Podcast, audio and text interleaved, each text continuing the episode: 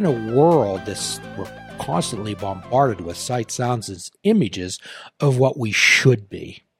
Oh yeah, everybody has a, a specific image of of what they think they should be, what society tells us that we should be, and that's something that, you know, we talked off air, uh, having a goal weight. And so I've been overweight my entire life uh, since third grade on. So for the weight that I'm at now, for somebody that's been this weight their whole life, my body looks completely different. I had to have uh, skin removal to remove a bunch of skin, and even still, I struggle with the way that my body looks. So uh, there, I might hit a, a number on the scale, and it, it's a great victory, but I have to accept the way that I look, and I have to understand that while uh, even technically, based on government standards, I'm still considered obese, I'm in the best shape of my entire life. I uh, have never felt better. I'm able to do things that I couldn't do before. And sometimes we get so caught up in the way that we look that it we we forget just how blessed we are and the things that we're able to do. I I would struggle to tie my shoes. I would struggle to go up a flight of stairs. I would struggle to breathe. You know, all these little rudimentary tasks that we completely take for granted were struggles for me. I remember the first time I went to California and I went to Disney uh, Land for the first time with my friends. And it was a few months after I had surgery. Living here in Pennsylvania, even coming to visit growing up, Kennywood was a huge part of our visits. Loved to go on the roller coasters. Well, once I, the last few years, I was so big I couldn't go on those rides. And I'll never forget being able to go on roller coasters again. And I remember there was one specific ride that we went on it because the line was shorter than it was supposed to be the rest of the day. And it was even shorter once we got in line. So my friend said, "What do you want to do?" "I want to go on it again." We went on it again and we're in line and I started crying. She's like, "Why are you crying? Just a few months ago, I couldn't have done that." You know, so we, we tend to not appreciate the things that we can do. We are so consumed with the way that we look and how we present ourselves that sometimes we forget our own capabilities. So what you're talking about, we tend to discount the positives and focus on the negatives all the time. Those, those are those are cognitive distortions when we when we discount the positives. And on this show, we ask people to take another perspective, Andrew. Uh, I speak at a lot of rehabs, and sometimes what I'll do is say, you know, addiction's a matter of perspective, and I'll stand in the center and have them stand in front of me and say, pretend I'm a horse, and I'll smile. I'll say, "What do you see now?" And if they're kind, they'll say the smiling face of a horse. And then I'll tell them to walk around behind me, and I'll bend over, and I'll say, "Okay, now what do you see?" Uh, I see a horse's butt. And I say, "No," and then they laugh. Yeah. Uh, but I say, "Now here's the point. Did the horse move?" "No, they moved." Okay, so we can either have a negative view of life and have the lenses in our glasses reversed, or turn around and look at it from another perspective. It's like you walk into a uh, doctor's office, they give you a glowing report, all the blood levels, everything is just right on target or above. And on your way out, the doctor might say, "Oh, by the way, Andrew, uh, you might want to consider dropping ten pounds. What's the only thing that you would carry with you out of that doctor's that office? ten pounds. Well, that, that was the whole, like I said, you know, I've lost weight, gained weight, lost weight, gained weight. And being morbidly obese and, and being overweight, you go into the doctor's office and every time, you know, it was, I was pre-hypertensive. I had pre uh, high blood uh, sugar, you know, all those things. And every time you, you walk in, one of the first things they tell you is, "Oh, you could stand to lose a few pounds. That would help all this." Well, duh. Like, I'm aware that I need to make those changes, but then they don't offer any help either. So that's quite often, and on this show, we always talk about cliches that people use. Well, when life gives you lemons, make lemonade. However, no one ever gives you the water or the pitcher or the sugar or the lemons or the instructions on how to do it. And as we've often talked about before, a poor therapist, a poor doctor, a poor coach, poor nutritionalist will look at a person's diet or their lifestyle and tell them immediately about things they have to eliminate. Where we take the opposite and we talk about adding positives to a person's life first. So uh, I know it's difficult to even consider adding positives to your life when you're in depression. So talk about how uh, self-image and social interaction or lack thereof can lead to depression, Andrew. it's all what you focus on. Uh, you can focus on all of the negatives, and, and that's the easiest thing to do. I, I, I've become a very positive person. I've suffered from depression. Um, uh, I died in the back of a church building when I was eighteen months old and was brought back to life. Um, and I remember at points in my life where I, I said to God, I said, if this is what you spared me for, why'd you let me live that day? You know, we, we can get into the pit and we can stay so focused on the negative, or we can find the positives. And I, I've had people who haven't known me my whole life, didn't know that I was depressed, was never clinically diagnosed, but, you know, there's the lethargy, the eating, the all those different things that are classic signs of, of depression. Um, and they they say, you could you can't understand. You're too positive. You you you haven't been in my shoes. And while I may not have been in their specific shoes, I have to, even at this point, continually choose positivity. It's a daily thing, and that goes back to the people that you surround yourself with, the things that you digest, whether that's social media, whether that's the music that you listen to, the the all those different things. You have to find ways to be positive. And when you have poor self-image, when you have all of those things, it's very easy to f- focus on the negative. It's a lot harder to fo- focus on the positive because that takes work. Negative is easy. Negative is easier. Our minds tend to drift toward negative outcomes. And quite often on this show, we consider people to be like plants. So I often ask, well, what are three things that it makes a flower bloom? What what are three things that a that a plant needs? Uh, it needs water, soil, sun. Yes, yes. So what we translate that to in holistic wellness is the water taking care of your physical body. Okay, and we think about the sun, and in the twelve-step world, we talk about the sunlight of the spirit. We talk about a spiritual connection with something. And then we talk about the soil is the environment, the people, places, and things that you surround yourself with. If we surround ourselves with friends who just the we're the butt of their jokes, or uh, we try to ingratiate ourselves into some type of a crowd because we think that if we get in with them, uh, they're the cool people, you know, I'll I'll feel better about myself.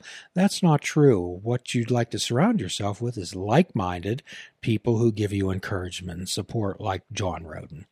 Well, and, and so I never got into drinking, but I had friends when I was younger who that was their resolution to everything.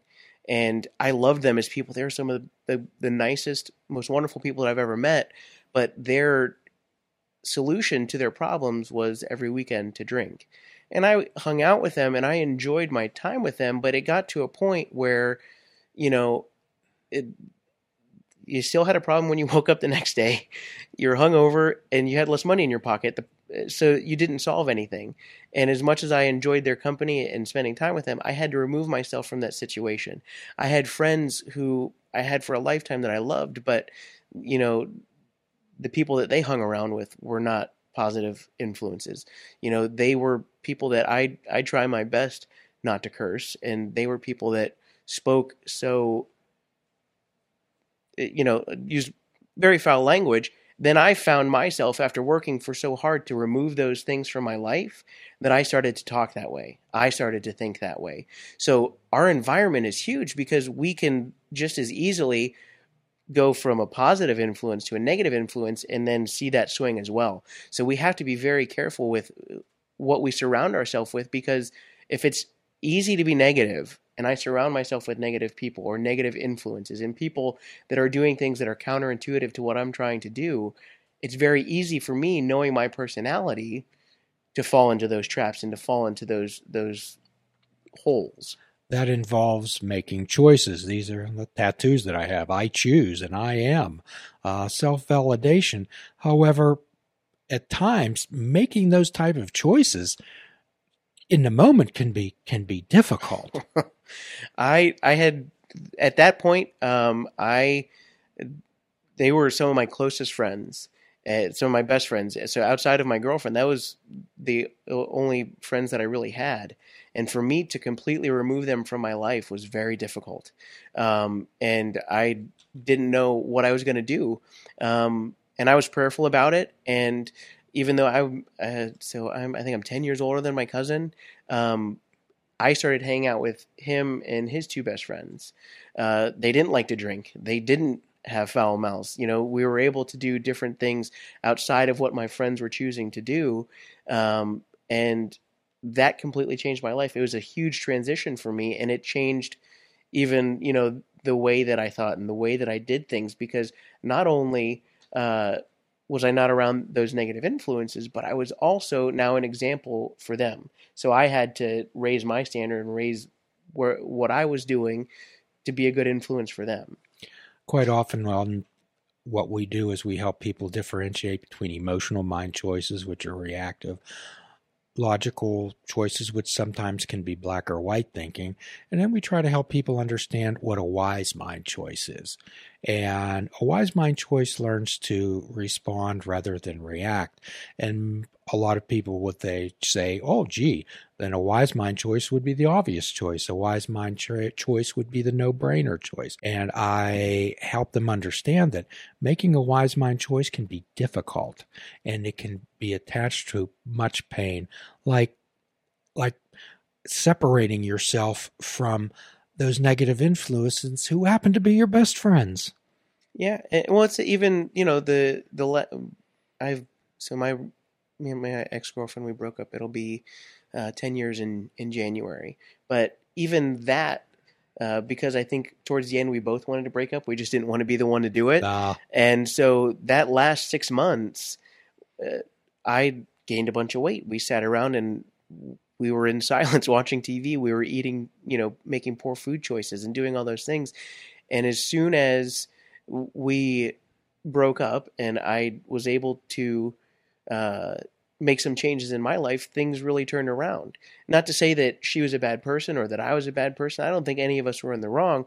It, we just didn't know how to deal with the situation. And it began to affect every aspect of our lives. And so, you know, having the ability to say, this isn't working, even though for we dated for almost five years, it was a, we had a really good run. I had some fantastic uh, moments and memories and, and things that uh, I would never take back. But sometimes it's saying, okay, as great as this is, it, it's not working out anymore.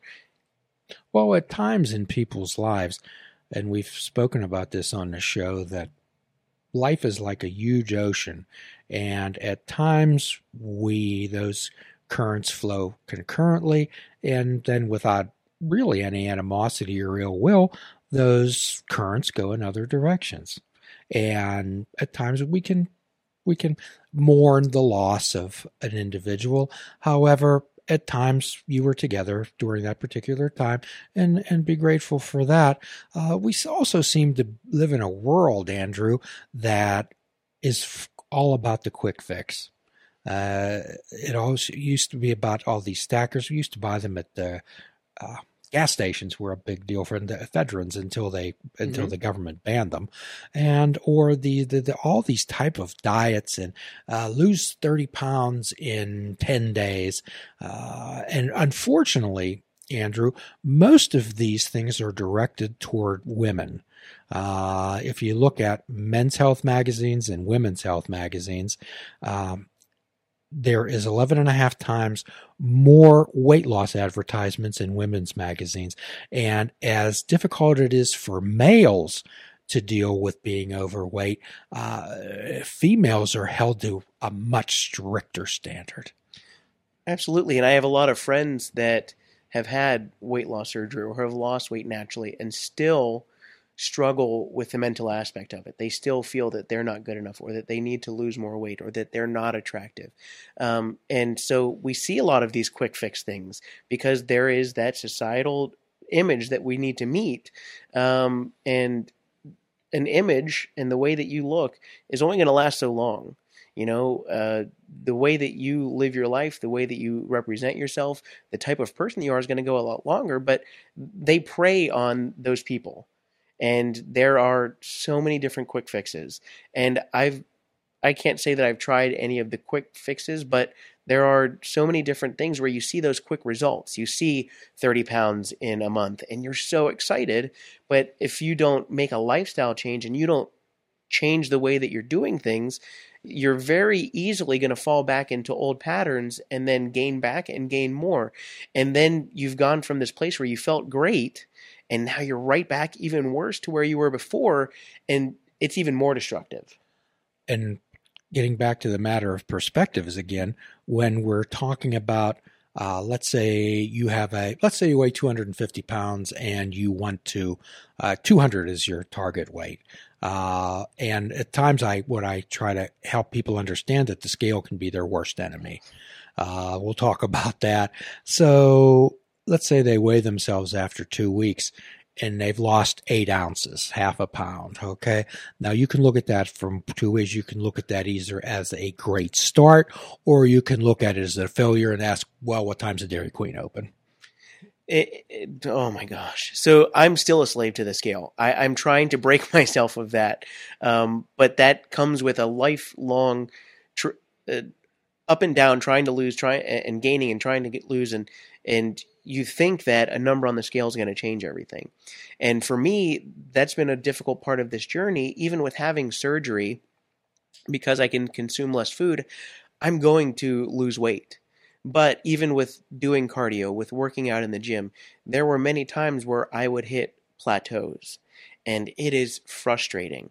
And it is difficult because you're like, I'm doing everything right. I'm working as hard as I possibly can. I'm killing myself in the gym. But the scale's not moving. Oh my goodness, this shirt that was very tight three weeks ago all of a sudden fits way looser. So maybe sometimes the scale doesn't always match up with our body composition. These jeans that didn't fit before, now they fit. Now they're loose. Um, and another part of it is being honest with yourself.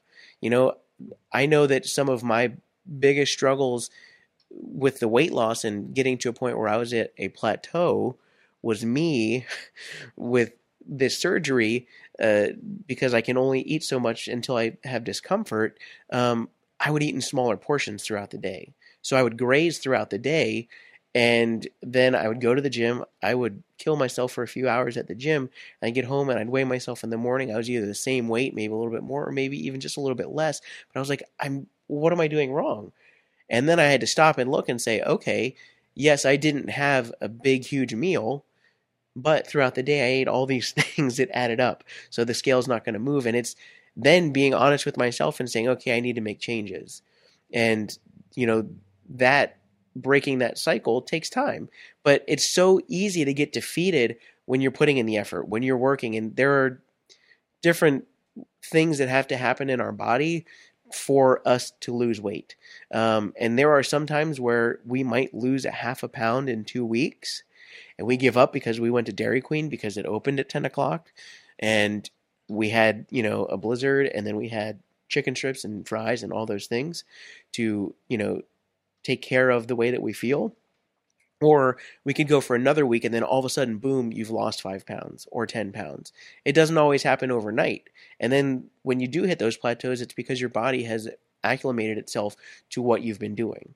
And sometimes you have to change, you know, I've gone through all different forms of cardio. I started with walking, and then I started jogging a little bit, and then did a little bit of running. That's more recent, but I've done biking. I've done the elliptical. I've done the arc trainer. There's a machine called a zero runner, which is a cross between a treadmill and an elliptical. I've done swimming. You have to change things up, one, to allow your body to to catch up, and also to keep yourself, you know, from getting bored, because if you just walked all the time, you're going to lose your mind. So the, you have to find different ways to to to overcome that. So you want to shake it up. We want to uh, achieve small, achievable goals and reward yourself for that, not by going to the Dairy Queen, but in other ways. And keeping in mind that if the only thing that on our mind is losing weight, you're going to be a really dull person. Uh, there's so much more to life. It's just like, if the only thing that you can focus on is not drinking, well, that's a, that's a, that's a really sad life. There's many more things in life, and uh, what we could do is learn how to refocus. Please check out our website at fishing without bait dot com, where you can listen to the show, comment on our discussions, and find out where you can subscribe to our podcast. If you're interested in flying the colors of Fishing Without Bait, click the shop icon on our website. They have clothing, mugs, cell phone cases, and so much more. Show the world that you fish without bait. This show is a member of the Sorgatron Media Podcast Network. Find out more at sorgatron media dot com.